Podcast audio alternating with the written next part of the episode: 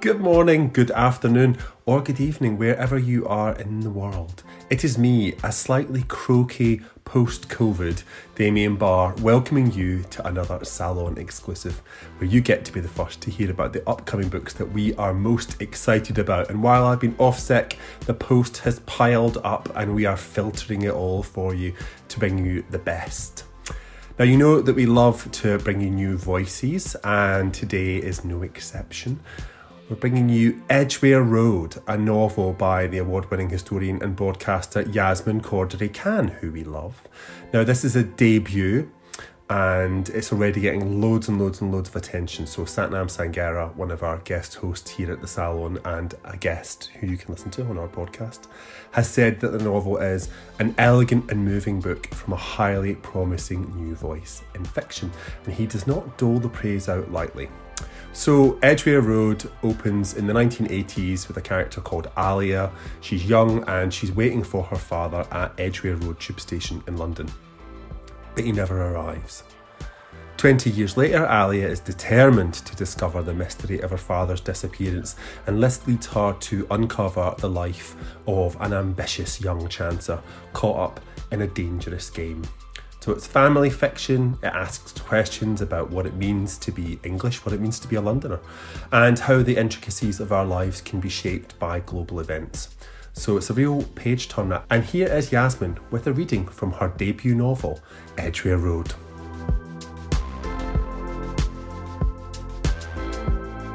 My name is Yasmin Cordery Khan, and thank you for having me on the Literary Salon podcast.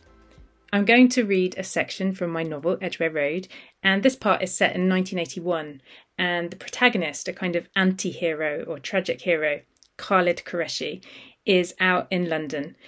He's already down on his luck. He's a petty gambler. He works night shifts in a casino, but this is a turning point where things really go from bad to worse, and it sets in motion all sorts of darker things, leading him to bad money and also estrangement from his wife and daughter. The irony of it was that he didn't gamble that day, and he wasn't rat-arsed either. He must have walked past half a dozen betting shops, and he stayed away from all the machines in the pub. His body was alive enough with the prospect of changing clubs and the fresh start ahead, the vision of starting up life in the West Indies. And Tony was the sort of friend who gave him life too, who steered him away from the machines without even knowing it. The patter about turtles and fishing boats and the times they had ahead of them. They drank about 3 pints of lager, maybe it was 4, 2 at the Rose and Crown, he remembered that well, 1 or 2 at the King's Arms, which was busier and louder, with music blaring. Tony told someone they'd been sacked from Playboy, which got them a lot of attention, and the barman handed them whisky chasers on the house in commiseration. Khalid ate dry roasted peanuts, flicking them up with his thumb, and watched Tony playing darts and showing off like always, hitting the trebles without even looking as if he was trying. Some woman, a drunk tourist in knee-high white leather boots, kissed Tony on the cheek and he squeezed her arse. That was when Khalid thought it was best to go. He remembered the Datsun, still on a parking meter, and offered to give Tony a lift. That was all it was. A good night. Just a plain old good night. Nothing too crazy. No boogie. No baby sham. They got in the car. It was parked in a side street at the back of an apartment block at the rear of Park Lane. Was he drunk? Of course he was, but wasn't everyone coming out of the pub that night? They all drank. They all drove. And Khalid could handle his drink. He just got more talkative. Nothing daft. Nothing too out of control. He'd offered to drop Tony back to his place in Notting Hill, and his plan had been to loop round onto the Cromwell Road, out west onto the Hammersmith flyover. Tony's long legs, his crisp jeans folded into the passenger seat, his afro skimming the interior roof. As they had pulled out of Park Lane, the traffic lights were all green and they raced through Cumberland Gate. The place looked so good now that Khalid was leaving London for another country. He loved London like this, with its statues floodlit, in all its pompous glory, the black cabs dancing round under the street lamps and the lights from the hotels and the cars blurring like stars. Best city in the world, he said to Tony, and he accelerated and decided to do another round of Park Lane, past Hyde Park and the Wellington Arch. A victory lap. His route was a figure of 8 around the great loops of road encircling the corner of Hyde Park. They raced past Apsley House and turned, like ice skaters, flew past Butcher Achilles on his plinth with his shield raised high. He should have seen him coming, and nobody could have said whose fault it was. They'd both moved into the middle lane at exactly the same time. Khalid accelerated too quickly, but the van did too. He'd been trying to cut him up. Khalid was sure of it. The Ford Transit coming from the right, some tradesman trying to get home. He didn't see it clearly enough. It was dark, and it all happened very quickly. A Datsun and a Ford, coming together for a few seconds like drunken dancers. Khalid heard the horn just as the van swerved round in front of him. He braked hard and they rammed into it. Khalid and Tony flew forward in their seats. There was shocked silence. The other driver opened his door and came over before they'd even spoken. "Oh, shit, this is bad. You've got to turn the engine off, Khalid. Stop the car." Tony put his hand on his arm. The man was rapping on the windscreen, shouting, "What the hell was that? Look at my van!" Khalid got out and inspected the damage. The Ford's rear did look bad, undeniably dented, but the Datsun looked worse. The corner of the bonnet had concertinaed. "Hey, keep it simple, man," Tony said, leaning out of the passenger window. "And you can bloody well stay out of it."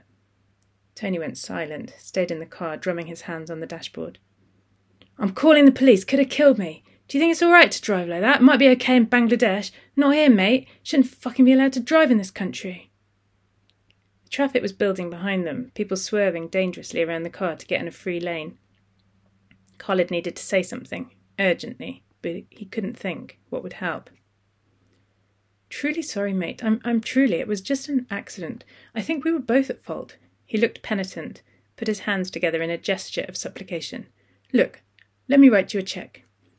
He groped around as if he had a chequebook in his inside jacket pocket.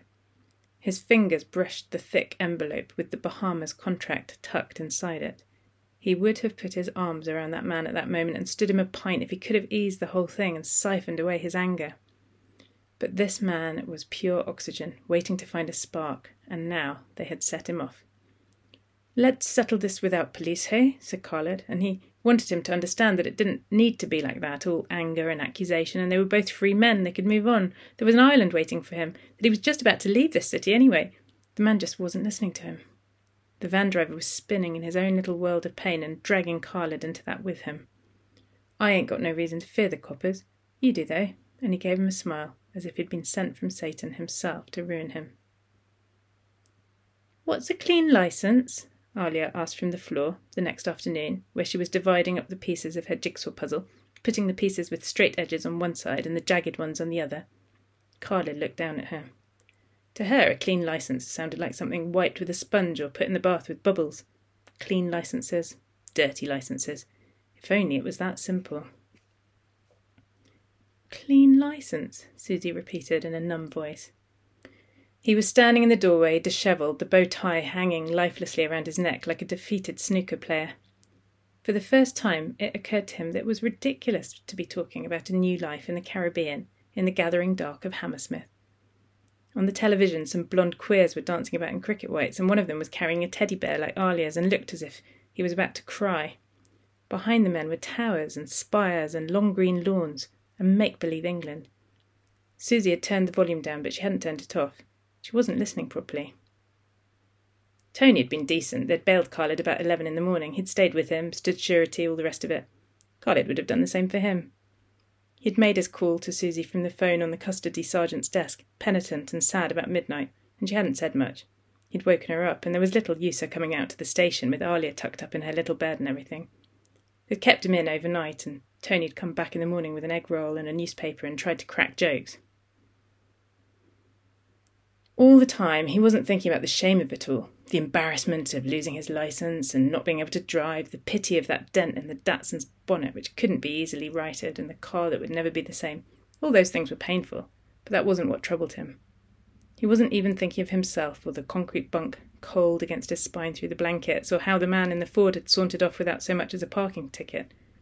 No, what hurt him and stopped him sleeping in that ugly cell all through the night was his knowledge of the process of getting to the Bahamas. Tony had known it too. That's why he'd been so nice, trying to sweeten the pill. "You need a clean licence." "What?" Susie said.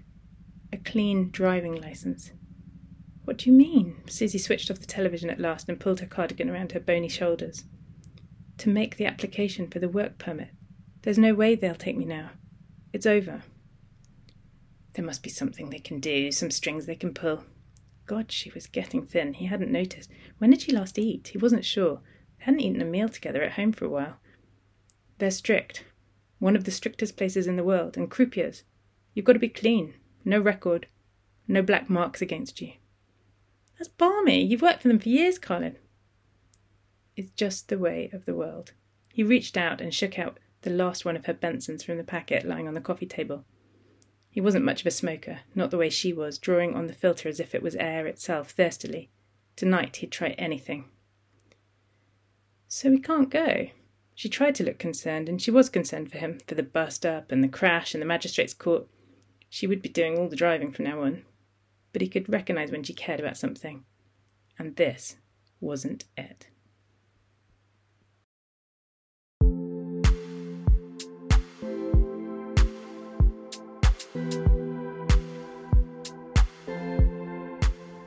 And the trouble is only just beginning for Khalid. A special thanks to Yasmin for that reading from her debut novel, Edgware Road. It is published by Head of Zeus and it's available now. And as always, we recommend that you buy a copy from your local bookshop if you have one. A special shout out to Queen's Park Bookshop, one of my favourite bookshops in London and one of our past indie bookshops of the month.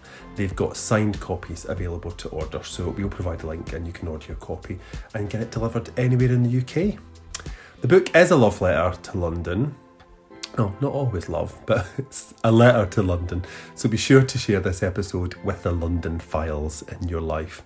We're so grateful to our listeners for sharing episodes and rating our podcast. It makes a big difference. So thank you for doing that.